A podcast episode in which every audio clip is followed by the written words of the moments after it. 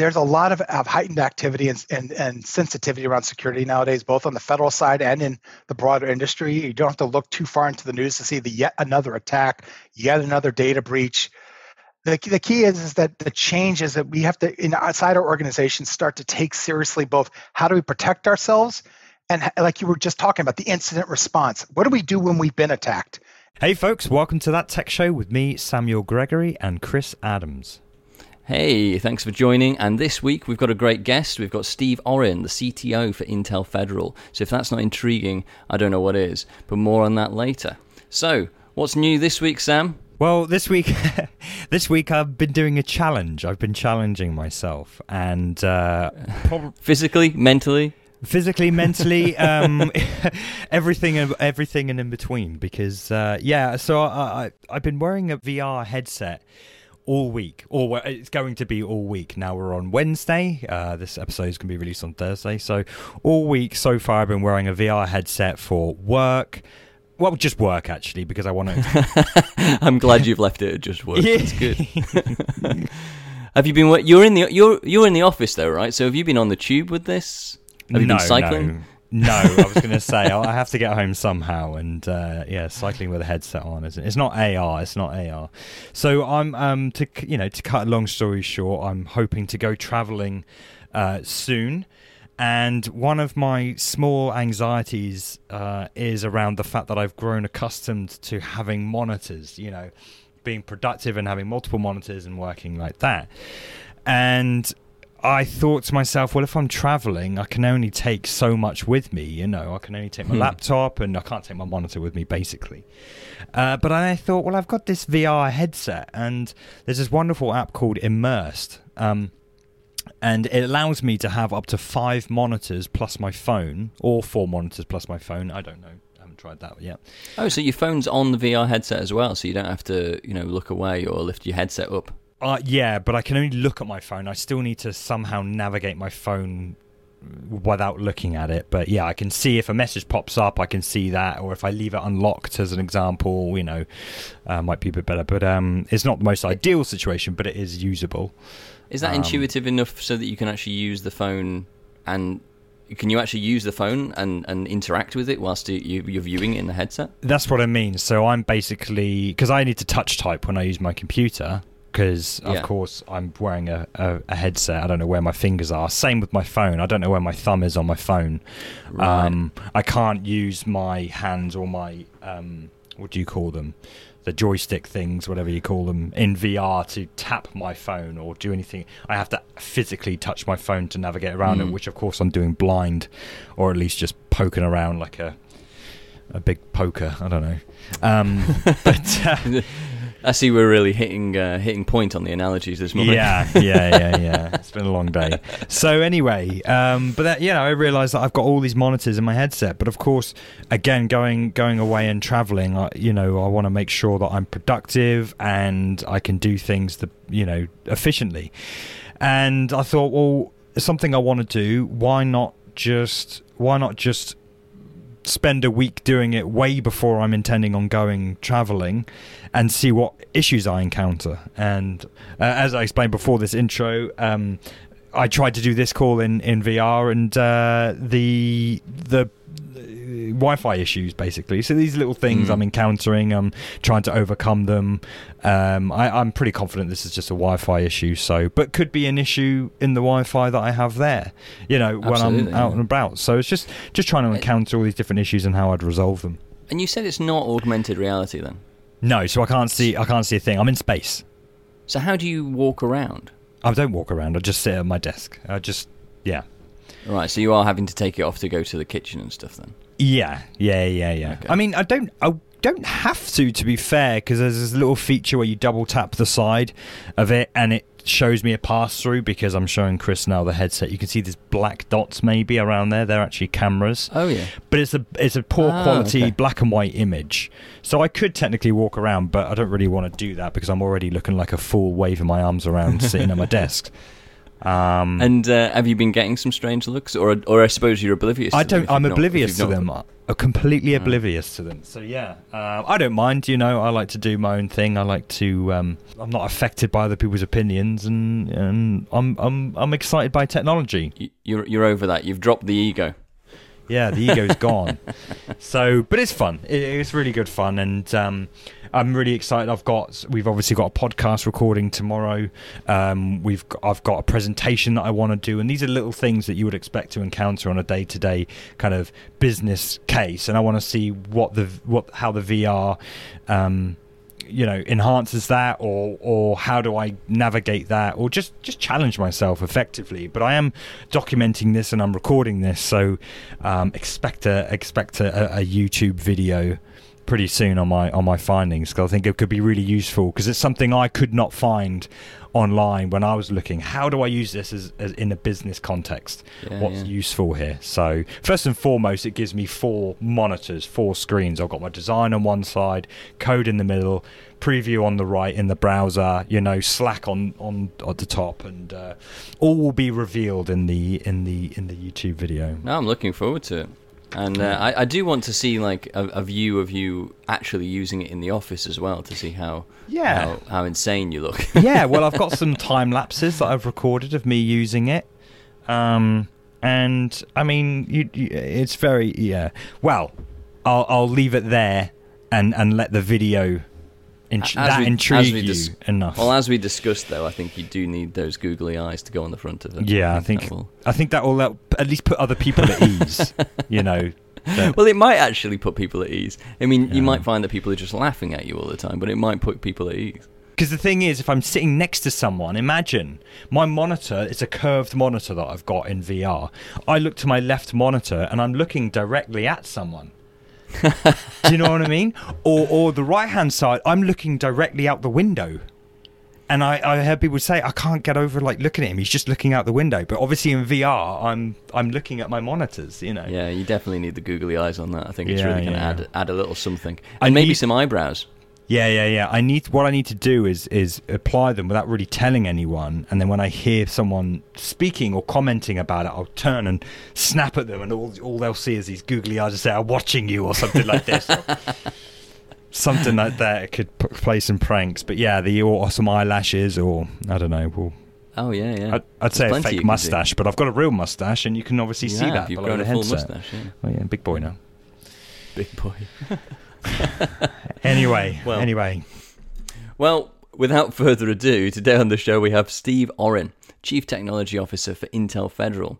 And that feels like a huge deal to me, having grown up being obsessed over the latest Intel chipsets. Keeping things topical though, with the uh, current threat to the world at the moment, both physical and virtual, we'll be talking to Steve all about cyber threats, federal cyber threat response, and the role that Intel plays in advancing technology with the federal government. Well, that's a lot to cover, so without further ado, here's Steve Orrin. Do do do do do do do do do. do.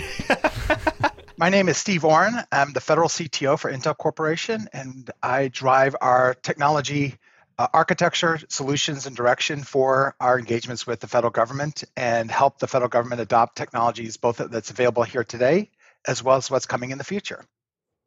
Well, thank you very much for joining us on the show, and um, I think we've got plenty to talk about, considering that uh, that involvement specifically with the with the government and what's going on in the world right now. Where should we start? I mean, how are you uh, en- engaging with uh, with with the government at this time? Anything specific? So I think a lot of the focus really comes into two areas. Uh, there's obviously a heightened awareness around security and cyber threat, both on enterprise systems as well as uh, deployed assets in the field. And so, whether it be uh, some new initiatives, uh, there was a Senate bill that was passed recently around incident reporting, really trying to elevate the ability for industry and government to work together around the increase in cyber attacks. And so, helping the government understand how to protect itself and how it can help the broader uh, industry globally to protect themselves from ransomware, from uh, targeted nation state attacks and APTs, and from the variety of data breach style attacks that we're seeing. there's a lot of activity going on there. So it ranges from everything from the processes and organizational structures to be able to do information flow cross industry to the government to the tactics of how do I protect my system? How do I protect the cloud? How do I um, do the end to end story? And I think that's something that really is where a lot of the interesting information, you know, the really interesting stuff is, is it happens in the connections. There's been a lot of focus. I need to protect my PC. I need to protect a server here. I had this cloud. But it's really when you look at that end to end story of how data flows back and forth from the edge to the cloud across cloud domains where security can become a real challenge. And so it's helping the government and helping the ecosystem that uh, enables the government, you know, the federal contractors, the broad industry players, and cloud providers to provide a comprehensive architectural approach to security and then really helping the government to adopt it and deploy it because you know you can have great stuff on paper but unless you can scale it nothing really happens. I think that's where a lot of the focus right now in the heightened security we're seeing with the current recent events in the world are just elevating that need. But we've seen the topic of security you know for the past several years both with the uh, initial push to work from home and how that changed the way the government and industry deals with security by extending your perimeter really all the way out to your home to some of you know the ransomware uptick that we've seen in the last couple of years and highlighting just how vulnerable a lot of organizations can be to these kinds of attacks. And are you seeing uh, an, an elevated interest from the government in recent years? Is that uh, that something that's that's happened, or is it has it been sort of relatively constant? I think that from the government has been relatively constant on the need to secure their systems. They've they've always been at the the forefront of being a target and you hear about certain attacks over the, over the, past number of years where they've been you know in the in the news about their targeting. But i think the change has been the interconnectedness that we're seeing as the government and industry everyone moves to the cloud and starts using sort of commercial software. So we saw big incidents like the SolarWinds attack from last year and, and a year and a half ago where a, a key software provider to both industry and government uh, was was fairly deeply compromised, and that led to a supply chain attack, so that their software that was delivered had uh, malware embedded. And that really uh, heightened the sensitivity of understanding your supply chain. I think that was the big shift that we saw. There have been talks, there have been some really good papers. Um, MITRE wrote a great paper called Deliver Uncompromised a, a number of years ago, back in I think 2018 or 2019, talking about supply chain security.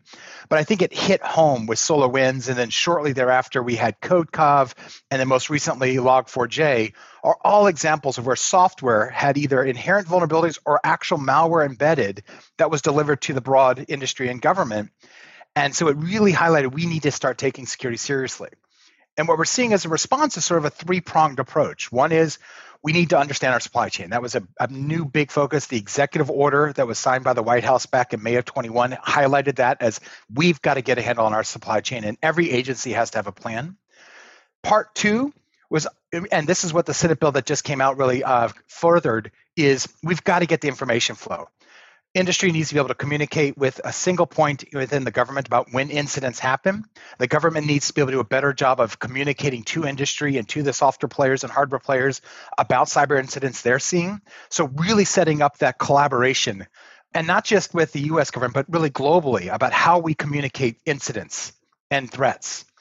And then the last piece, and it's it sometimes gets buried down in the in the guts of the of the documents, but it's really the buzzword right now, is around zero trust and zero trust architecture. And I know for a lot of us in the industry, we see something like zero trust, and the knee-jerk reaction is, "Oh, yet another product category." It's not, it, you know, CIOs say, "Oh, if I just do zero trust, I'm done." But the reality is, it's not a technology by itself. It's not a binary. If I, you know, flip a switch, get zero trust, I'm done it's an approach, it's a methodology, and it's a way of uh, implementing security and implementing processes to change the way you look at your security. So it's not are you in or are you out? It's not a binary are you good or are you bad? It's evaluating the risk of a, a particular transaction or particular access at that moment in time and then not just making a decision and, and, living with it, but making continuous decisions. And that change in philosophy is you know embedded in some of these uh, in the executive order and in the memorandum that came out in January, but it's also in the whole industry's approach to looking at a risk-based approach to security, and that's what the government I think has put shined a light on.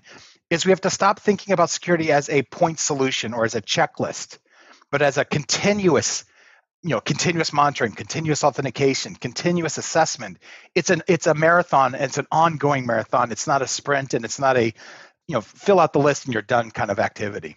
So that, that zero trust thing, can you just unpack that a bit more for us? So, I mean, because you're talking about the zero trust, you're talking about the supply chain. I mean, is this the sort of things that are built into software that you're talking about, or is it a different approach? So let's unpack both of those things. Um, when we look at software supply chain and really secure supply chain in general, it's about visibility.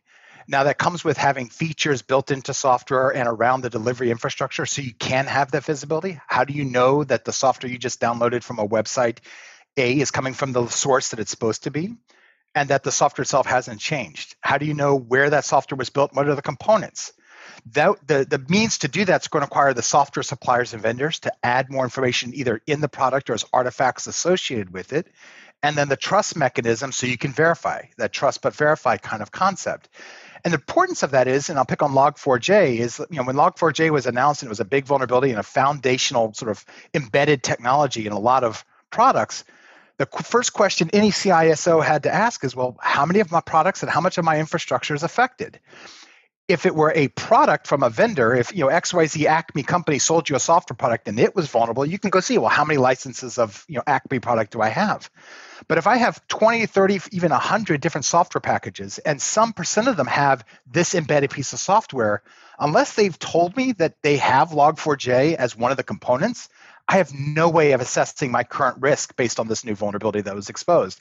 That's at the heart of software and secure supply chain is gaining visibility into the building blocks of the product. So as vulnerabilities or threats and risks are uh, are are, note, are indicated, I can make a proper risk decision, whether it mean to shut down that software or to wrap it up into a tight firewall or do something, some mitigation.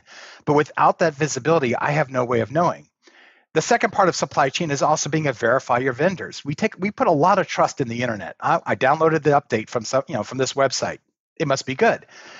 Unless you can verify that infrastructure, and, this, and there are mechanisms to do this. It's hashing, it's digital signatures to verify that you know you are in fact going to the Microsoft download site. You are in fact going to the Dell or HP firmware update site. Those kind of mechanisms help a company, an organization to validate that they're getting the stuff from a, a, legitimate source and not being man in the middle or diverted through something like a DNS attack or something like that. And that's sort of a process. It requires technology, but it's about the processes for what they call supply chain risk management. Zero trust is also not a technology, although technologies are necessary to implement it. It's a process, it's an approach, it's more a methodology sometimes it's referred to, which is how do you apply those security technologies? How do you apply those controls and how do you make the risk determinations continuously for the application of those controls? If you think about sort of a before and after kind of approach, in the past you'd had you know firewalls and antivirus, intrusion detection systems, large-scale databases of all the events. You have all these security technologies that are providing some level of control and information about the security and threat of your environment. What Zero Trust says is, you know, don't throw that all away what it's saying though is assess the decisions about giving access to your users or to your partners, giving da- having data move from one place to the other based on a risk determination at that moment. Whereas in the past, if you know if you were to log in, Chris, into a system, once you've logged in, you're good. You can have access to everything. Mm-hmm. Well, Zero Trust says no. We're going to authenticate you at this moment. You're accessing a Word document here. I authenticated you for that transaction. When you go try to pull an Excel document from another place, I'm going to re-verify that A, you are the right that you are you, and B, that you should have access to that document, and C, that nothing has changed in the network threat environment in the time between you first authenticated and now. And again, the technologies are kind of how you implement it, but it's making that continuous assessment of the risk and of the action at every point is is the idea of you know fail close or default deny and continuously authenticate. So you don't just get access, you know, once you get through the front gate every step of the way, we're going to re-verify that you are the, you are Chris and you are allowed to access that piece of data. Limiting that sort of access as you go through the network. Exactly. Because I think that's how a lot of the, I mean, obviously, this is my very layman's term explanation of internet security, but obviously, once you've found some vulnerability in a software, then you're using that once you're in the network to then try and find other things you can you can find on the network. And so I suppose if you have that zero trust approach, you are sort of limiting the access that's available there. Yeah, we, we, we used to call this defense in depth, um, and the analogy people use is, is an egg. You know, your regular raw egg, if I get through the shell, it's all soft and gooey to get through everything. But if I hardboil that egg, every step of the process is, is harder. the, the, what was missing from defense in depth of having multiple checks along the way was the risk assessment at you know, so how do i know what's good or bad at any given moment does my is my threat environment change that's the really aha of zero trust is taking the things we've done in the past around you know defense in depth controls and policies and applying them in real time based on the current threat environment so right now there's a heightened worldwide sensitivity to threats coming from the conflict going on in Europe. We know there's going to be an uptick in cyber attacks across the board, so our threat environment is different than it was 3 weeks ago. So we should make our security determinations based on the current threat environment, not on a decision that was made 6 years ago when we first implemented the firewall. Hmm. Makes sense. Hard-boiled networks in real time. Um, exactly. the the Log4j one was quite interesting, I think, because I, I think that's the sort of thing where you know we, we kind of knew roughly where that might be in our system if it was a thing that we were using so a particular client i was working with i think you know 600 something apps i think we knew a few hundred that had it in. And obviously you could do uh, static analysis scans to try and identify you know where exactly that was. I think what's probably more complex though specifically around that, that supply chain piece is if you take like more of the front end technologies like anything you're installing with npm there's so many dependencies that get installed off the back of that. How do you know whether you've actually got that in your system or not? Because no one's really trawling through their node modules. That's a very good question. And that's really the topic that was kicked off in a lot of the government and industry collaborations around how do we get visibility into the aspects of what are the building blocks of products. There's a concept that's being worked on right now as a standard called SBOM, or Software Bill of Materials, which is one approach. There are others, but it's probably one of the main ones that has the most support right now of a means by which a supplier or software vendor can, within a standard format, document all the modules, all those dependencies that build up a given product, whether it be a front end, whether it be a back end tool, a driver, everything from firmware all the way up to you know, web services and microservices to have a defined frame uh, schema for how you codify all the pieces that went in there so that it's both human and machine readable so that you could suck it into a, a, product that can go scan and say, well, what are the CVEs? What are the vulnerabilities for all of these things? And have I co- have I got the right version to make sure I don't have a, a Log4j that's vulnerable, or do I have a compensating control to block any internet access from that app while I figure out how to fix it? The, the SBOM is one of the main approaches being looked at today, and it would require the software vendor and any suppliers. And, and, again, it's understanding we have a complex supply chain. It's not the old days where if I just I bought Word from Microsoft and that was my supplier and my vendor. It's now when you think about sort of apps on the web and complex cloud services and SaaS models, there could be multiple change of third party, fourth party, fifth party players and so the idea of SBOM is to help you capture that so you can put your information into the same schema and have your third party downstream suppliers put their information into it so that the end customer can get visibility into what's in the box enough to make that risk determination. Now, it's never going to be foolproof and it does require all the players to participate. But what it, what it allows for on the the customer side, so the acquiring customer, whether it be a large bank or the federal government, is that up front they can make a risk determination. Step one is my supplier or software vendor giving me an SBOM? If not, that goes into my calculation of whether I'm going to buy that product or what am I going to have to do to secure it because I don't have visibility. And if they do give me SBOM, then I'm going to go scan through it and make a determination of how risky is this software right now. And what's really important is every time I get an update, I can continually scan that SBOM against the vulnerability list and see something's changed. That's the other benefit is that it's you know we, we know about log4j so we're all looking for log4j two months from now there'll be some other module that's vulnerable that's found to have an exploit. SBOM allows me to then quickly scan those artifacts to see well what in my enterprise has that module and what's the vulnerability that i have to then mitigate against. And so it allows you to get that visibility and that's going to be i think how software and services start to be developed going forward. Now groups like NIST uh, in the US and working in concert with the EU and other world organizations are working on codifying so that it's not 20 different standards that are out there for how to how to capture this information. And that's a you know work in progress. But the idea is sound of that we need to get that visibility in a way that is easy enough for the vendors to do their job and the acquiring organizations to be able to then make that risk determination Yeah, and how do we do this without it getting hard as well? Because I can, I just feel like, is this going to be a thing that massively slows down software development? I mean, maybe rightly so, but how do, how do we compensate for that? It's a very good point, and actually, that that gets brought up multiple times by the software vendor community in these conversations. Um, I made a, a, joke at one of those meetings where you know this is an ideal place for a venture capitalist firm to go invest in a company that automates the process for capturing the the components as part of the DevSecOps kind of uh, workflow. And the reality is our, our development environments are much richer than we were, you know, 10 years ago even, where we have APIs in the software dev where yeah, as you do builds, as you do, you know, sort of these, you know, micro compiles, the information is actually there. You sort of know what you're building a product on.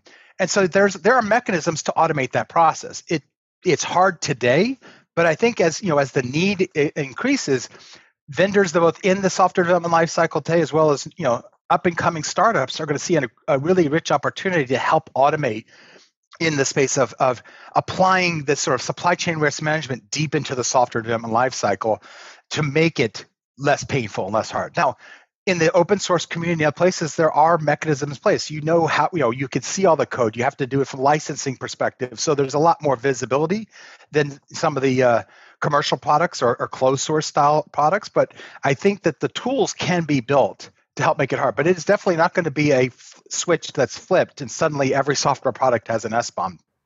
It feels like there would be quite an attitude change that's probably required within the software development community as well, though, because I don't know. I mean, I think every front end project, I'm going to just go out on a limb here and say every front end project I've ever opened always has out of date dependencies. And everybody can see this. It reports it in the in the console when you start up the project. And that is seen as acceptable. And in fact, you know, organizations are always going to lead on delivering new features to customers rather than sort of site reliability engineering or operational excellence or whatever it is that exactly that you want to call it. It's a very good point. I think if you look at the initiatives that are going on in the US federal government, one of the key shifts is around changing the way we acquire, you know, the government acquires products. Because that's really, and it goes back to uh, one of the lines in the Deliver Uncompromised paper that MITRE put out back in, I think it was 2018. It's about making security the fourth pillar of acquisitions. You know, it's about you know functionality, time to market, and cost were the three pillars of any time you buy a piece of software.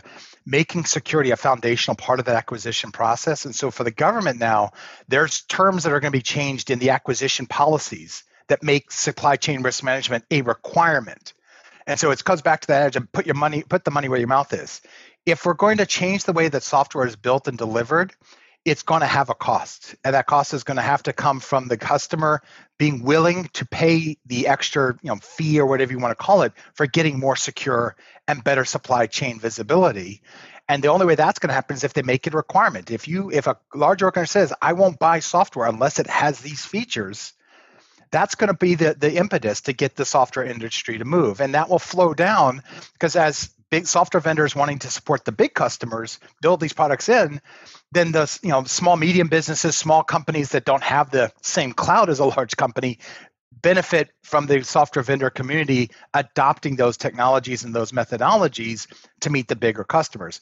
The government is definitely taking a leadership role here, and we, we will see there again. Still a lot of work to be done, but there, the proposal is to have changes to the contracting uh, policies and regulations within the next year or so so that all new software and, and system level acquisitions build in supply chain risk management as a foundational requirement.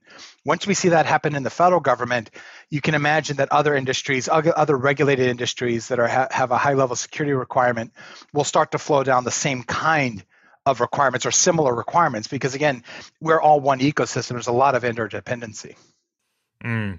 it's interesting because I have a friend who works for a company that shall not be named, let's say, but they recently, I say recently, it was a few months ago now, but they had a they had a hack, they had a, an attack, and guess what happened after that? So much focus was put then on the security of their, you know, of the of their systems and everything, and it's like, why isn't this effort and finance there? Like, uh, pillar is a perfect word for it. There needs to be these pillars in place. It shouldn't be a, a retroactive uh, response to something. It needs to be a proactive response. You know. Sam, I couldn't agree more. And we've been talking about it for most of my career that security should be built in, not bolt on. The challenge is, is that for a long time, time to market and functionality trumps security. And at the end of the day, we as a society have accepted the risk. You buy software without knowing where it's coming from or knowing anything about it, and you continually do so you expect that at some point your system got to be hacked. So that's why you buy an antivirus and VPN and firewall because you assume there's going to be vulnerability, and your tax is to buy you know 30 products as opposed to you know demanding more. Now we've seen fundamental shifts. Microsoft today is a hell of a lot more secure than it ever was even two years ago, and it continues to get better. And if you look at where the hackers are going, they've almost stopped focusing on the OS because it's just too hard. There's so many softer targets like the application layer or third-party uh, services or a whole variety of web-based attacks to get in, or you know, social engineering. Before I, whereas before it was all about target the OS vulnerabilities. Now they still exist. We see them in things like Apple and and uh, Google and other platforms, and and in Microsoft but the numbers have dropped significantly and they're really sort of high value and you think about the bug bounties. I mean they pay a lot of money now for an os attack whereas 10 years ago there were a dime a dozen. You see where the attackers are going they're going to the soft targets. And so it's about pervasive you know making that same level of investment that we did in os and in platform security to the software stacks to these front end systems and to the apps you know what we think of as apps the, we have to hold them to a higher standard because at the end of the day when you say oh, i'm willing to accept the risk to get that cool widget or to get that function faster and i'm it, the ciso is, is you know banging on the door of the cio say no don't accept that risk. We've got to give credence. What your friend's organization is probably living with right now is that switch where oh we've been hacked now we have to take security seriously. But someone is thinking on the board well why didn't you take security seriously two days you know two years before this event? And it, it really is incumbent on the boards and on the fiduciary owners the cfo the coos to take stock of what is their risk. And i think that's something that you know zero trust and supply chain management are really trying to enable is giving you visibility to make those determinations because a lot of times you just don't know unless you have the evidence and the artifacts to start assessing well how exposed are we to ransomware and how fast can we recover? I think if you think about the last two years and all the ransomware attacks we've had across the board the one key learning is that anyone is susceptible. Every industry has been hit. How fast can you recover? How fast can you get back to normal operations with, again without paying the you know the decrypt key is the fundamental questions. And some organizations have gotten back online much quicker because they had the proper backup and disaster recovery plans. They had the ability to go, you know, go back to bare metal and recover their systems from a known good image. Others, it's weeks, months before they've come back online or have had to, you know, literally go buy all new servers because all their systems were corrupted. I think you're uh, right to point out that everybody cares about security two days after the uh, security attack, and, and they maybe didn't uh, before. Now, now you've been doing this for quite some time, Steve. So I'm wondering who hurt you. so it, I, I, I can clearly say I've not been hurt, although I'm not making that a challenge to anyone that's listening. Um, but I, st- you know, I, early in my life, I started out sort of with that hacker mentality of, well, how do how do things fall apart? How do systems break? It really sort of fascinated me to sort of see how I could get through the door on, you know, early software protections back in the '80s um, and network security. And so that was fascinating to me, and that sort of led to a career of understanding how the adversary thinks is how you build a better security approach. Um, it's not just about applying, you know, cryptography or you know firewalls everywhere you can. It's about understanding how things fall apart and where attacker will target you or get in that you can build a better security widget. Um, one of my mentors, Bruce Schneier, famously said that before you can build a crypto system, you should spend your time doing uh, crypto analytics, which is basically attack crypto systems. You, you can't build a good crypto system unless you know how to attack a crypto system. And what he's basically saying is you really can't build good security unless you fully understand how security breaks. And I think that's the thing that sort of driven me throughout my career is I find it fascinating to see how to get in or where things fall apart and then once you understand sort of those you know those fundamental flaws of how things don't work when you put them together you can think about well how would i secure this knowing what an adversary knows, knowing what an adversary will do or could potentially do. That's very interesting. We've had a couple of conversations on this show with um, security experts and hackers and a few people, and it always does seem to come down to the art of war and knowing your enemy. there seems to be a theme developing. Absolutely, and, and it's very true. It's very true, and I think most if you go to most really good hackers and a lot of the security people, you'll find a you know that small little art of war book on their bookshelf. I have one as well. so, um, talk us through uh, how did you get from uh, that sort of that, that sort of early hacker mentality to, uh, to to starting out at Intel because you've been there for quite some time now.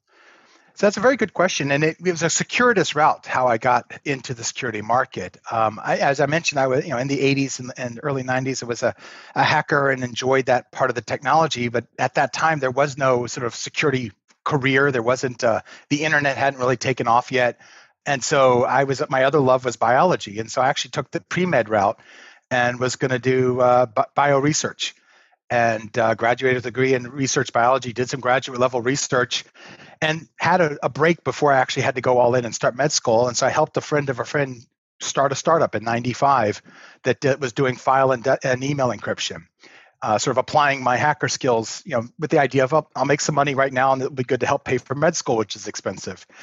Three months in, I fell in love, and I was like, I, I I'm doing to do this full time. This is what I want to do. And you have to remember, this is early '95, so we're talking, you know, at the time when Netscape went IPO. So suddenly there was some excitement in the air. The internet was just starting to take off, and it was an exciting time. And so I did a, a series of startups through the 90s and 2000s in uh, mostly in the what we call the application security space, so file and email encryption, uh, access encryption to legacy systems, and then one of our more successful ones was Sanctum, where we helped create the web application security market. My fourth startup, Sarvega, which was an XML security company, was acquired by Intel in 2005. And uh, I've, I've, I've, joked that uh, basically I've been trying to extricate myself ever since because I'm just still having fun at Intel. And often what they allow me to do is to be able to take that mentality of how do I go solve hard technical problems with the scale and impact that Intel brings to the market. And so, what have the uh, what what have the, the highlights been of Intel through those first few years before we get back into the, the federal side of things? Because I really do want to probe on the federal side a bit more. Sure. So I came into Intel after the acquisition, and at that time, the, the head of the software group had an idea. She wanted to uh, start what they call a pathfinding team. So Intel had classically had the labs, which looked at sort of the five to 10 year horizon of technology you know, design a new chip takes about five years. So the labs are sort of thinking 10 years out. And then you had the product teams that were building, you know, the chips within the two-year horizon. And what she identified, there was really no one looking at opportunities for innovation in the two to five-year range, which in the term she used was pathfinding. How do we take either hardware that's about to come out or software capabilities today that could be hardened in hardware and innovate on those? And so she came to me and she said, "Steve, you know, what do you want to do now that you're Intel?" And I said, "Well, I like being a CTO, but you already have one." So, and so she said, "Well, what if you? I could give you the ability to do CTO-like things on security for all of Intel." Um, so I said, "Oh, so be, I get to play CTO with Intel's budget. I'm all in." And uh, basically, for eight and a half years, I ran security pathfinding for Intel. So looking at what we used to joke as these soft fluffy layers above the hardware chips. So virtualization security, anti-malware technologies, web and cloud security. And sort of looked at those technologies and built products that led to things like DeepSafe, which is a collaboration with McAfee, who we ended up acquiring a few years later, around using hardware to inspect the, the systems and prevent or detect malware activity from a position of below the OS, below the, the BIOS. I, I helped create the Intel's trusted cloud architecture of how do you verify and trust the cloud instances that you have at CSPs and, uh, and in uh, hosted in private clouds and be able to attest to the security of those systems to do secure boot at scale. And so I basically, I, my, me and my teams uh, that we built these innovative technologies that went on to drive a lot of Intel's capability in the, sort of those upper stack layers of cloud security and uh, anti-malware technologies. And then back in uh, the 2012, 2013 timeframe, Intel was going to double down and focus on the federal market and start doing real engagements. Um, and so they were looking to build out a technology capability. And so I became the first federal CTO for Intel. And have been building and working in that team and built a, an, an, architecture team and set of subject matter experts around various key technologies as they relate to the federal government. Just on that um, Pathfinder role, how do you? I mean, how do you start on trying to look at anti-malware between the chipset and the OS? I mean, where does one start on that? So it's a very good question. So fundamentally, start with what's broken. And so we looked at you have you know antivirus products today. They scan your system. They look at files. You know how do they operate? And how come they continue? How come malware still works? I mean, you can have all the antivirus products fully updated and ready to go, and all it takes is the next zero day or some vulnerability, and boom, you've got malware. And what we saw is that fundamentally that approach was was lacking two things. Number one, it was only as good as the information they had about what malware was doing. And so they could create a, a DAT file or a signature for whatever new malware, but they didn't know what they hadn't seen before or hadn't gone to scale. And two, they were blinded to much of, of the system because malware uh, had basically figured out how to lie to the OS. And that's what the McAfee Symantec's and all the others relied on is tools and APIs that the OS gives them to do their job. And so if a malware can lie or can hide from the OS, then it can hide from the malware uh, anti-malware technologies. So we looked at looking at that problem as how do we a sit at a place where the malware can't hide from us, and b detect activity that is unknown. In other words, is it a signature? And so by being able to build technologies into the, you know, leveraging chip features that allowed us to secure, you know, create a secure place to stand that was outside the purview of the OS, what we created was a model by which we could monitor the activities of a system and be able to report into a malware or into an anti-malware product or into an antivirus or, or a SIEM without having that uh, the, the malware recognize that it's being monitored because we were monitoring from the chip up as opposed from the OS down. And that you know place that secure place to stand, if, as we called back then, allowed you know it was a product called DeepSafe, which really was this notion of being able to boot early enough in the boot process before the OS, before the the firmware of of the OS, and then give us a place to start monitoring the system from that point forward so that malware couldn't hide from us. And that was a it was a, a, an innovative concept that has lived on beyond of how do you leverage chips to inform the virus and other security tools on the platform. One of our most recent technology releases called threat detection technology takes that same concept of using performance primitives you know so how the cpu is telling the system it's performing and doing heuristics on that to see we can detect ransomware early in its cycle because we can detect the activity that it does in the CPU before you ever see it do the harm on the OS. And so using the, the, the CPU as the source of unalterable data to inform on the activities of what's normal and what's abnormal. That's the fundamental concept that we've really innovated here at Intel. That's really interesting. So, sort of separating the two, then, really. So, you're looking for discrepancies, discrepancies in what the OS is aware of and what's actually happening on the chip. In some ways, yes. Wow. As well as things that the OS could never be aware of because the, the malware is sort of lying, if you will, yeah, yeah, yeah. I was going to use that term, but I thought it was too uh, simplistic. but that's really interesting. Um, so uh, on onto that the uh, the federal um, move then. So when you started working on that, that was a new department that you, you were getting into.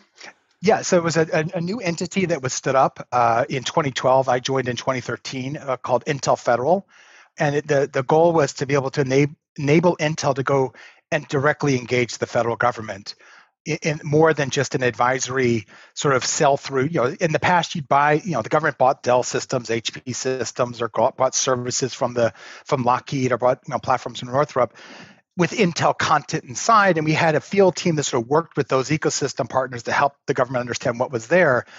But our engagement model was very much a sort of sell with kind of approach, you know, with the Dells, with the HPs, with the the Leidoses, or at the time the SAICs the idea behind the Intel Federal was, you know, for certain strategic reasons, what if we wanted to go do a DARPA engagement, to do a research project with DARPA? Or in the case of the Aurora uh, supercomputer, we wanted to build a supercomputer with the federal government to achieve exascale in a faster time frame than the organic process of just waiting for a natural evolution of technology.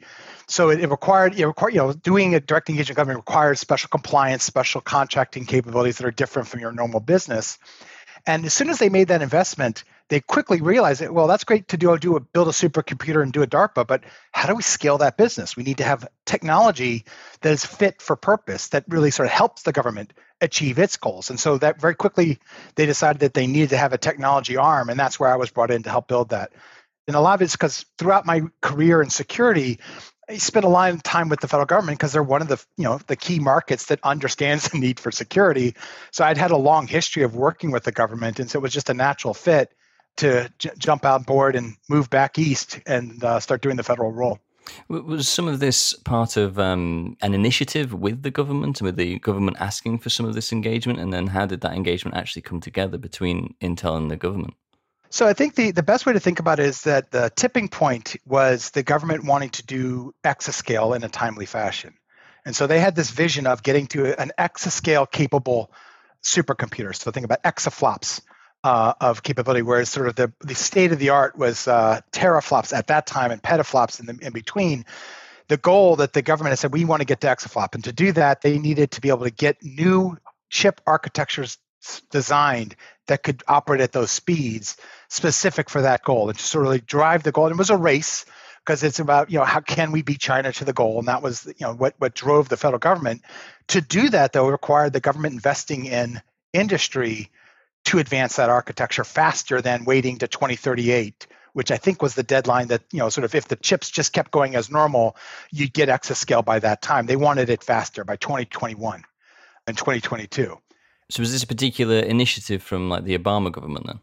Yeah, uh, it, it, was the, the, the path to. And so it was driven by the Department of Energy out of uh, Argonne National Labs and Oak Ridge, really about driving our supercompute capability. That was the first foray, but that was just sort of the the the, the big impetus. You know, like we need to do something different here.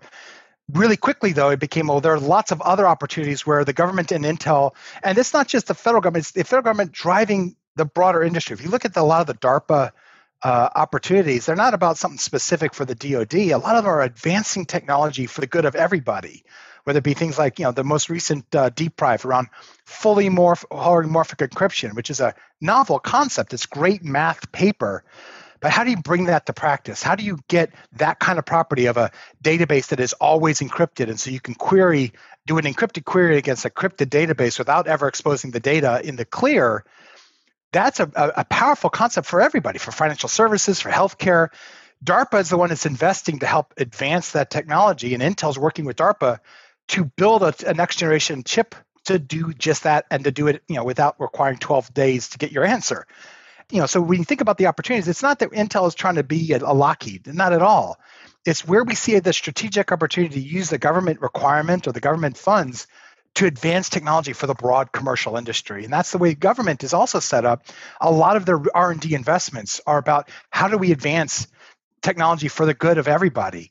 One of the other initiatives we got you know early involved in with things like the cancer cloud. How do you scale data and genomic sequencing across 12 different research organizations and deal with the compute problem of moving large amounts of data?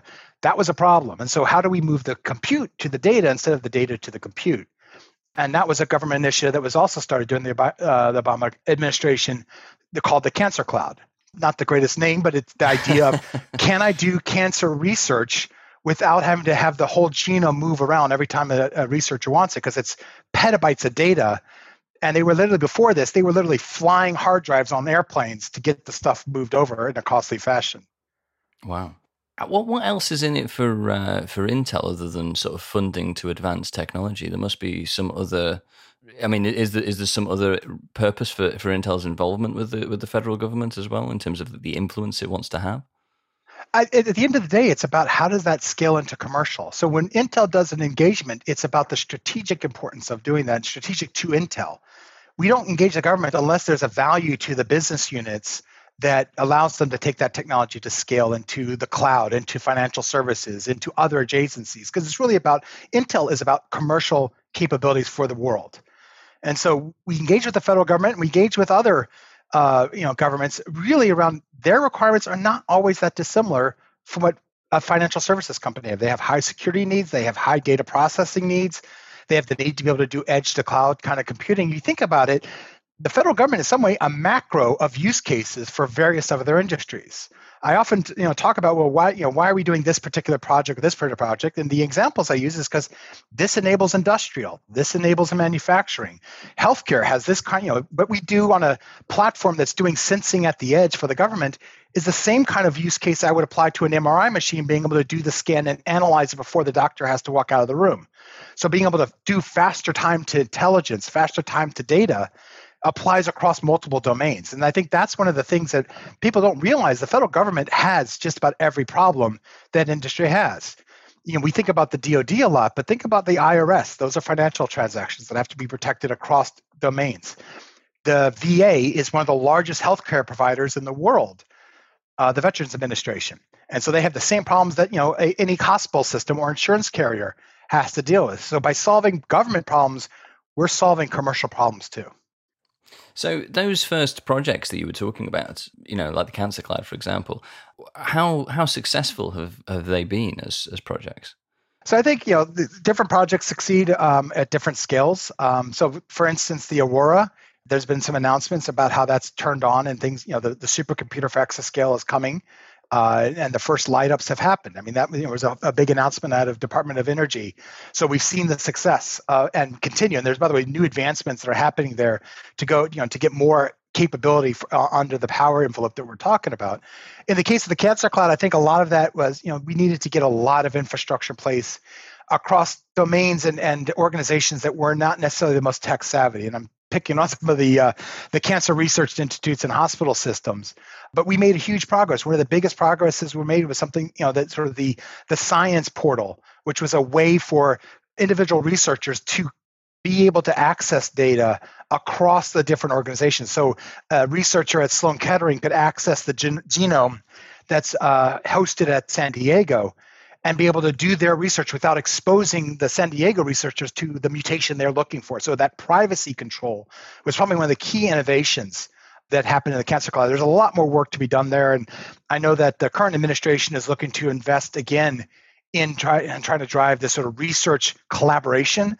And some of the benefit, you know, the silver lining benefit of the COVID vaccine research and the COVID genome research was really advancing the technologies to quickly understand the fact that we had a distributed computer architecture doing the genome mapping of the COVID uh, virus and be able to do that in the time frame we're talking about was was a momentous shift in the technology advancement to make that happen. We're going to see the use of that same capability of distributed compute models, ch- chopping up the genome and being able to distribute that in a logical way applied to a whole bunch of other pathogens and research projects. So I think we're continuing to innovate on the what was considered the cancer cloud of the, of the 2014 2015 timeframe and what we're going to do for a variety of different pathogens, cancers, and other uh, other key issues. So the COVID uh, the COVID research and COVID vaccine work was built really built off the, those foundations that started in 2014. A lot of those relationships and agreements and, and the portals and the and the mechanisms for data movement helped enable then that when these new technologies I mean we didn't have the distributed technology or the cloud even 10 years ago to do with that. And so having that ability now with those capabilities in place has really changed the way we do science research. Are you seeing these opportunities and thinking uh, within your own kind of teams building something and then going to the client with those? Or are they requesting certain things and then you're having to kind of figure that out so the answer is both. Um, there's initiatives the government's doing, um, some of it around cloud or edge computing, where they have requirements, and then ourselves and other industry players, you know, go in to understand what are their needs, and then come up with technologies to meet their. At the same time, the government, you know, there's a regular cadence of covering government going out and understanding what technology is doing. They spend time at other verticals. They go to financial services in New York. They go to the telecom providers to understand how they do things. They go to Google to see how does Google manage its data centers, so they can learn and apply that to their own data centers. So there's it's bidirectional. In my in my work with the federal government, it's really I I, I think of myself as a herder of cats on both sides. I want to understand the federal requirements so I can translate those to technology requirements for my business units. At the same time, I need to be able to take what the coolest whiz bang technology they're building and translate that into what does the mission need or how does that advance a particular agency's uh, needs and requirements. So it's both ways. And part of the role of myself, myself and the team that I've built is how do we facilitate that bidirectional communication? From a contractual point of view, are you able to, excuse the terminology, but cross-contaminate the, you know, what's worked in one for one for one organization and then say, right, well, we've we've learned a great deal here, we've developed something new, we've innovated here. We want to take it to company X and is that okay basically you know is that something encouraged or allowed so it's a good question. Um, I think what you'll find is that depends on the contract and the kind of contract. So when you look at sort of the the, the defense industrial base, so the classic in, uh, engagement people like the Northrops, the Lockheeds, the Raytheons, and the you know 800 other smaller vendors, they're much more in the business of building things specifically for a government program. You know, the uh, Joint Strike Fighter, the, the you know the, this edge sensor, those are very specific to those missionary and they're building for purpose industry and that's you know intel microsoft oracle small software vendors oftentimes the kind of contracts and kind of opportunities we go on are, are an eye of building to the government mission but there's a you know there's a uh, in the contract it's the ability to take that commercial and like all of us do that because we are commercial at the end of the day we're not a government contractor we're an industry provider, just like Microsoft, just like Amazon. And so it's all about how you structure those contracts. But the, the government doesn't want, honestly, the government doesn't want Intel or Microsoft to build some widget that they have to, that's special for the government because A, the cost would be high, and then they have to support that thing. What the government really wants is what they call COTS or commercial off the shelf. They want a product that they could buy just direct from Dell that just does what they need it to do. Now, they may invest in Intel and Dell and Microsoft technologies to get the product where they need to be. But ultimately, the goal is not to have to spend $20 billion for a piece of software. Their goal is to spend the $2,500 for that piece of software. Maybe they did some NRE to get it where they need it, but they really want to be able to buy it through the commercial mechanisms. They want to be able to buy it and scale it and support it. They've learned the hard way that built for purpose or custom parts don't scale and they and they're hard to support long term because you won't find an engineer that knows that particular programming model or that particular data structure you know two years after the program ended and we've seen examples of that you know legacy technologies that live too long and it's a challenge for the government to maintain it. So they want commercial the commercial industry to provide commercial capabilities. What they'll do oftentimes is fund the advancement of those technologies to meet their needs with the eye that the commercial companies will just make it part of the cloud so that everyone can get it, including the government. Yeah, no, I, I know all too well on on my end of things, building you know applications and there's always this need for building things bespoke and unique and and and that's you know it's totally possible but like you say the support that's necessary software goes through growing pains you know you're going to find flaws you're going to you know and, and to have that maturity in place already is just a great you know leveraging well, yeah, to, to leverage off basically. Exactly. Bringing it back to, uh, to to some of the security aspects, I'm curious about how the engagement changed as you went into the Trump administration and the um, the noise about Russian involvement and hacking in the elections. Surely that must have had a, a security impact in how Intel was engaging with the government. So I honestly, I mean, again, we the administrations come and go, and there's you know different priorities. But at the end of the day, if you think about it, the IRS still has to do what the IRS does. You know, the the Veterans Administration still has to services.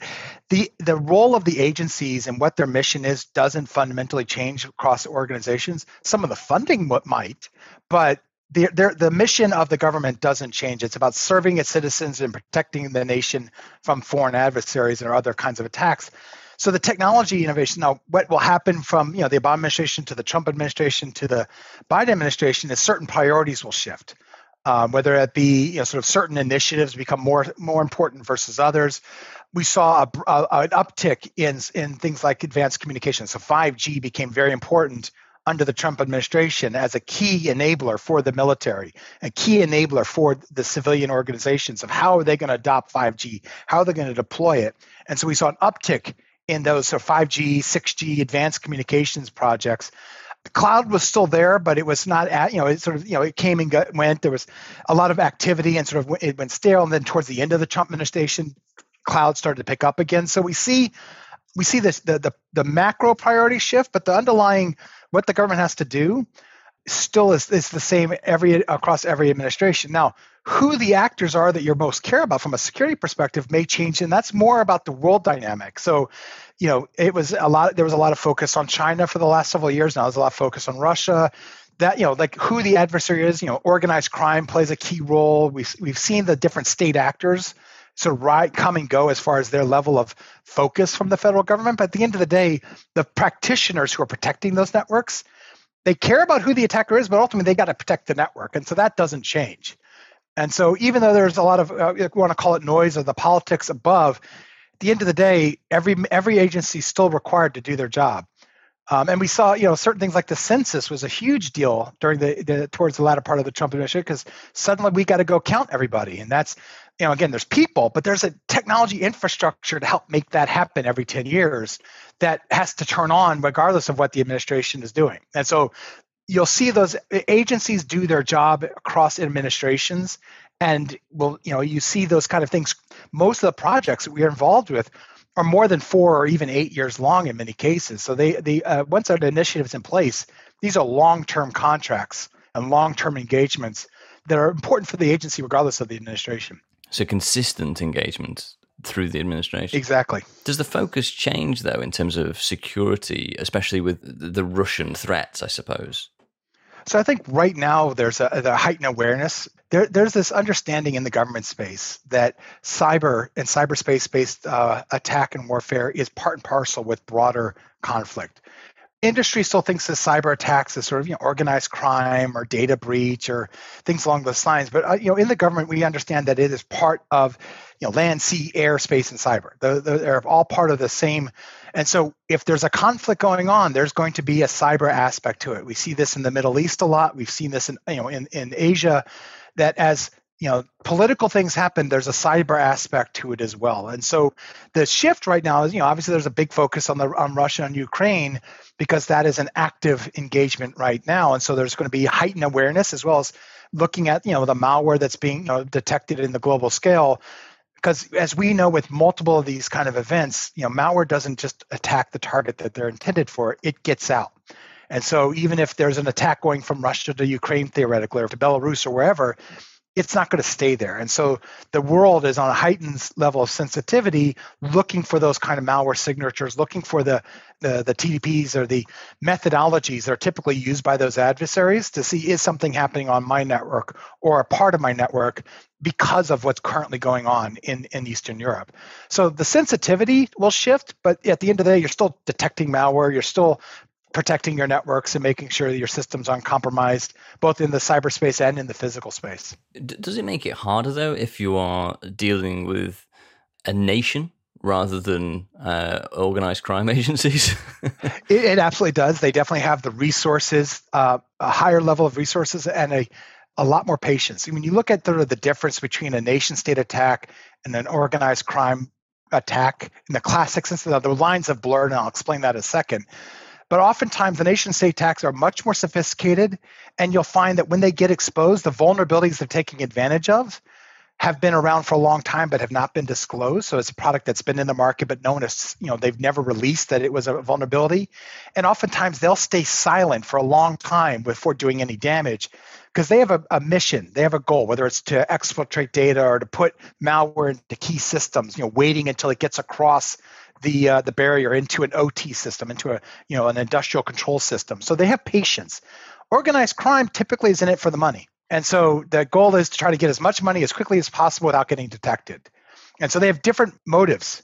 And so you're going to see different act- techniques used, different activities. A lot of times, organized crime get detected because their goal is to ransomware you and extort you for money, steal money, steal data they can use to sell, and so you can get detected when that happens the blurring has happened, and we've seen this in the last several years that a lot of times, because of the uh, purpose of, the say, non attribution, nation states will fund or provide capabilities to organized crime or other threat adversary groups to act on their behalf.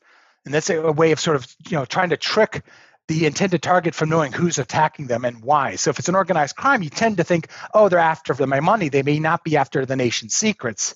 When in actuality, it's the nation state is using that as a front or as a facade or a smokescreen to get in and go after the real stuff they're doing. And we've also seen the tool exchange. So, what was once the tools that you only saw nation states used, organized crime and, and uh, other uh, threat actors are gaining access to those nation state tools and vice versa. So we're seeing a lot of that blending of those two worlds. So the attribution becomes harder.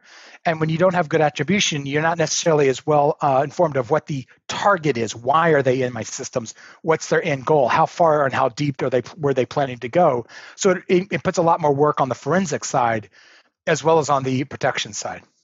And do you get involved in that forensic side as well? Then is that something that Intel have a level of involvement in? Uh, usually not. Uh, again, that's there's there are industries and service organizations. We we have technologies where we help people understand, you know, how do you know if you have good firmware? How do you recover from good firmware? There's technologies we put in place to help people get access to that forensic data, be able to store it, be able to process it. So you think about what Intel does, we're really about storing and moving and processing data faster and better. And so forensic data is just like any other. I need to hold on to it for a while. I need to be able to make sure it's accurate and I need to be able to distribute it to where I need it to be. So there are technologies that Intel builds to help enable that, as well as techniques and technologies for understanding how do you do memory scanning? How do you do, you know, we have we have technologies right now to allow malware to scan memory, um, anti-malware to scan memory, not just hard drive, at speed, because that's one way to gain forensic knowledge of what's what artifacts are left in memory or that would go away across boot whereas file-based systems typically have persistence. And so malware writers are trying to hide stuff in memory for the time they're in, they're running, and then when you reboot, it goes away. Being able to scan memory allows you to see that. So getting access to more parts of the system as part of that forensics is where we've typically gotten involved. It's interesting you mentioned with the malware and the the, the nation states wanting to uh, the nation actors wanting to to to play the long game there. And you mentioned the SolarWinds attack earlier on, um, which was I think quite well. That's a quite a sizable data breach, and quite long running as well. You also mentioned incident management. Did did the SolarWinds trigger incident management changes, or um, you know how how did that play out?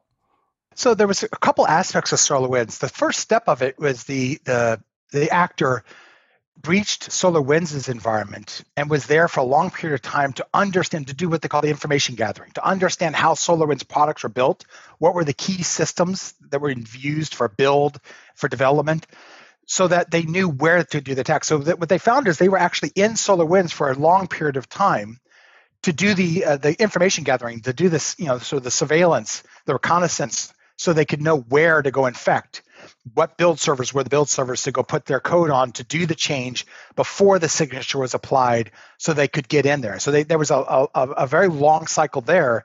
And then after the malware was delivered, so they, you know, they did their attack, you downloaded the latest version of SolarWinds, it was fairly dormant for a long period of time. So it didn't just start attacking you. It went it was it got in and was quiet and waited and waited till it gotten deployed broadly until it did its own sort of quiet scans of the environment so they could make the maximum impact. And then you look at sort of what it did, it then would go out and pull down pieces from the internet to enable a new attacks and new capabilities beyond what the original malware did. And so that kind of sophistication is is you know is indicative of what a nation state does. It's not just about the one attack, it's about leveraging that foothold to be able to go broad and go deep. And what they found, I mean, it's it's one of the reasons why there's been this focus on incident response and information sharing, is that it took one of the security providers for one of the companies that had been breached. So Solar uh, SolarWinds was running someplace, and one of the detectors, I believe it was FireEye, their monitoring console had a little blip. You know, it was anomaly. It was an unknown thing that was there was some connection that was not a regular connection. So one of the uh, security analyst, you know, sort of, yeah, this is different. Let me go dive in and see what's going on here. And was able to detect that there was anomalous activity associated with SolarWinds, and that opened the whole thing. And then it was, you know, the, the, they, they started communicating, hey, we got a problem here. Something's wonky with this product that's a standard product. And it, what worried a lot of people is that it was almost an accident that this got detected. The fact that someone was looking at the dashboard and said, hey, that's not right. It was not a red blaring signal. It was like a little blip on the thing, or a couple blips, I think it was. And so the, the goal of a lot of the follow-on activity was how do we a, I mean a how do we make sure our supply chain is secure but also how do we get better information sharing so that when something a blip occurs we act on it and that we're given the, the ability to go find out what's going on and so we share quickly and the other key thing is it took a long time from when hey this company got a compromise before it got to, hey, Microsoft, you, sh- you should see this. And that cross pollination took too long. And so a lot of the information sharing, incident response changes and regulations are to help fast track that communication so that we can more quickly say, hey, something bad's happening at a much larger scale than one organization and share that information. Say, yeah, I'm seeing the same blip. Oh, go turn on the sensor to look for this blip and get that information into everyone's hands. And so that's what a lot of the follow on activity is to really speed up the process of response and identification. Because it doesn't sound like we've moved on too much from the topic of the, the cuckoo's egg uh, in 40 years because that's that I think that was accidentally discovered as a discrepancy in uh, usage or like a you know a cent amount that was being charged a recharge rate. And then I think again trying to get contact through agencies if I remember the book correctly was again a difficult process so do these changes change overnight or is this you know we're, we're what two almost well two years on from, from the, the SolarWinds about a year and a half. Yep. Year and a half, yeah, yeah. Just checking. So uh, some of the changes happened fairly quickly. So the the CISA, the the Computer Incident Security uh, uh, Agency inside of DHS, was tasked by charter to be the central hub. So one of the things that could happen quickly is that there's one agency and it's their job to communicate to everyone else. And so instead of having to go figure out who do I report to, they've made you know this one agency, CISA, they are the ones to go report an incident or report your you know you've seen an indi- a new indicator and then they have been chartered to both communicate to government to every agency and to industry and to international governments the information they've gotten so that one of the f- quick things they were able to do is say we're going to make a one point of contact so that there's no confusion of who you report to. And it's their job to then make sure that information doesn't stay inside the government but gets out quickly to microsoft to intel to everybody and to other governments to the world so that we can quickly identify it, where you know what's going on here and, and quickly res- move to respond. And so those kind of shifts can happen fairly quickly the hard part is then building the security into the systems to better protect your build systems to be able to better protect your software development lifecycle that's going to take time because ultimately the industry has to change the way it do, does things and get better visibility and security on that. We've seen progress across that. So a lot of the big players have already adopted uh, processes to better verify their build process, better verify the software that they're pulling in and making sure what goes out the door matches what went into the door kind of thing. And that, you know, specifically to target what uh, SolarWinds took advantage of. Now, the build security itself, let's call it a relatively quick fix, but to do that at scale, I think it's going to still take some time. Is there something more around the the sort of response management as well to this? Like, you know, I've been, uh, I think a number of people listening to this podcast, and me from my time at Amazon, and you from your time at Intel, obviously still current at Intel, uh, is going to, you know, going to have that experience of dealing with an instant response and pages going off or whatever the, the, the, current thing is. How does the government approach that on a national scale or international scale?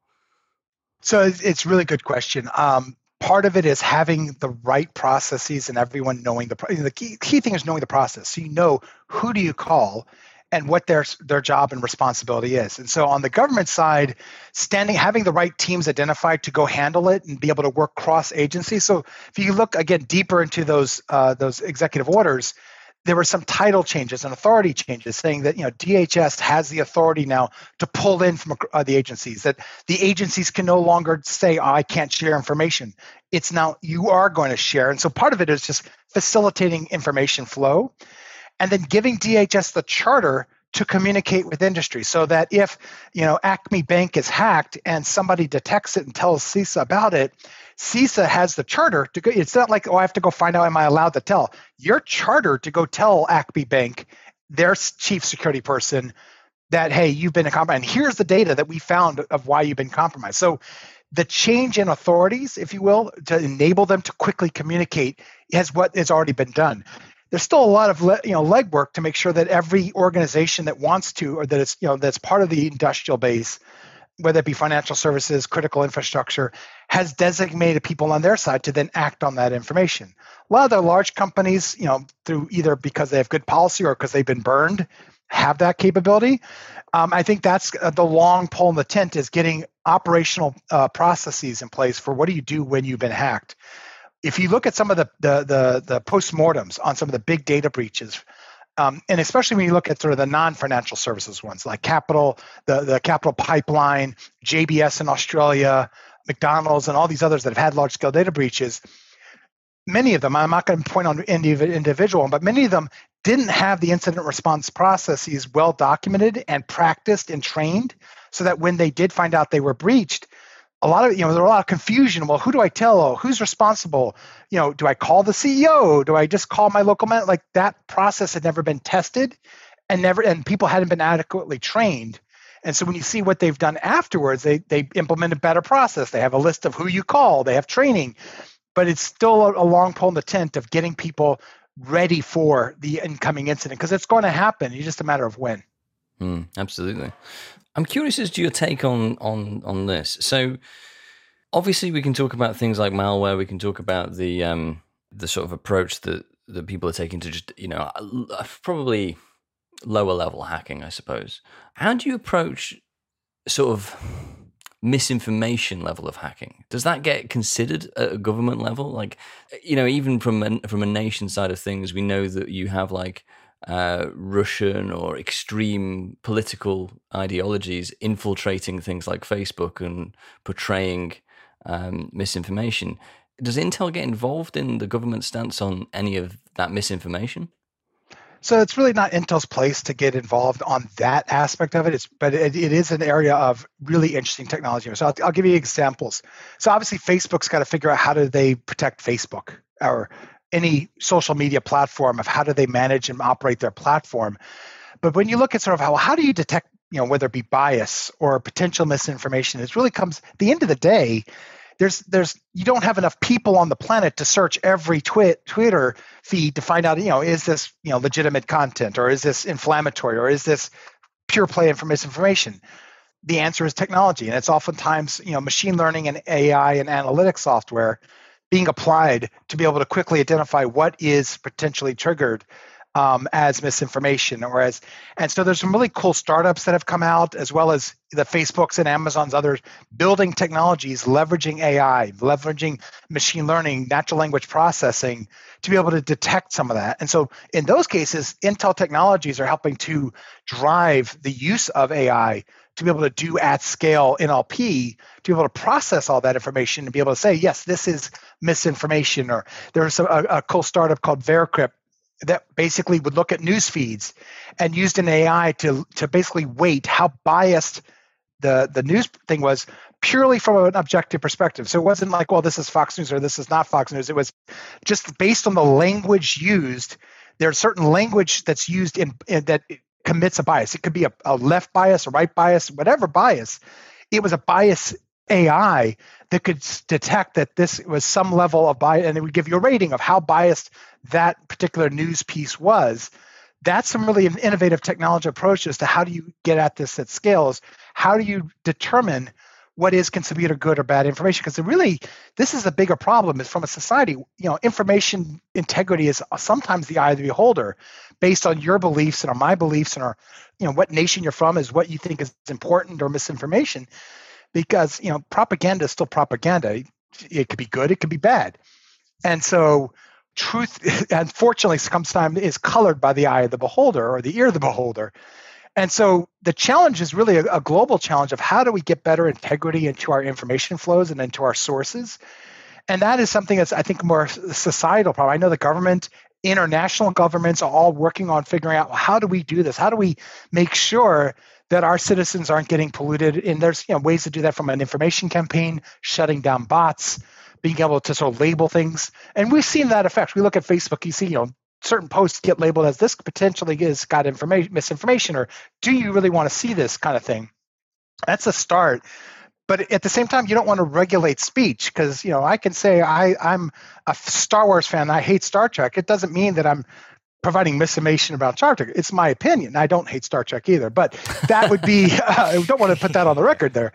But that but again it's understanding what is you know you don't want to regulate speech, but you also want to be able to inform people who are relying on information sources about the integrity of that source, and that's really hard in the new information age. I think it is, and I think um, I'm curious as to whether it's thought of as actually being a cybersecurity issue, or whether it actually becomes more of a national or international security issue. Because returning back to what we were talking at the top of the call about the art of war, you know, you could argue that you know on on the the brink of being able to call what we're heading into now as a World War Three, that we might have actually already been at it for five or six years or even longer because we've been split really down the middle in terms of left versus right and extreme views. And you know we're being targeted now as uh, a west that is in disarray because there's you know we've had uh, you know all of the stuff that's happened to you folks in the US and all of the stuff that's happened to to us in the UK with Brexit and everything has been you know talk about the European Union has just been we've been in complete political disarray for five, six years now, right? So is this the time to strike, you know, from Russia's point of view? It seems to me, from a conspiracy theorist point of view, that maybe this is all part of it. So I don't know if it, if, if it is the sort of thing. Do we class this as cybersecurity yet or not? So it's a good question. I think there's, you would class this as an uh, information campaigns. These are, camp, you know, they're definitely, when, when a nation state is putting out information for a particular political, geopolitical, or national goal, there's it's definitely when you look at your sort of the, all the tools in your toolkit, it is absolutely one that every nation employs. How they employ it could be a cybersecurity issue. So, for instance, you know, automated bots compromising legitimate news sources to put illegitimate news feeds in, you know, comments that come in from an automated. Those are cybersecurity based, tech, you know, cyber based techniques that are employed. That could also be just our information campaigns. So having your news agency put out false information is not a cyber problem, but it's the same information campaign or disinformation campaign, depending on how you know how you look at it.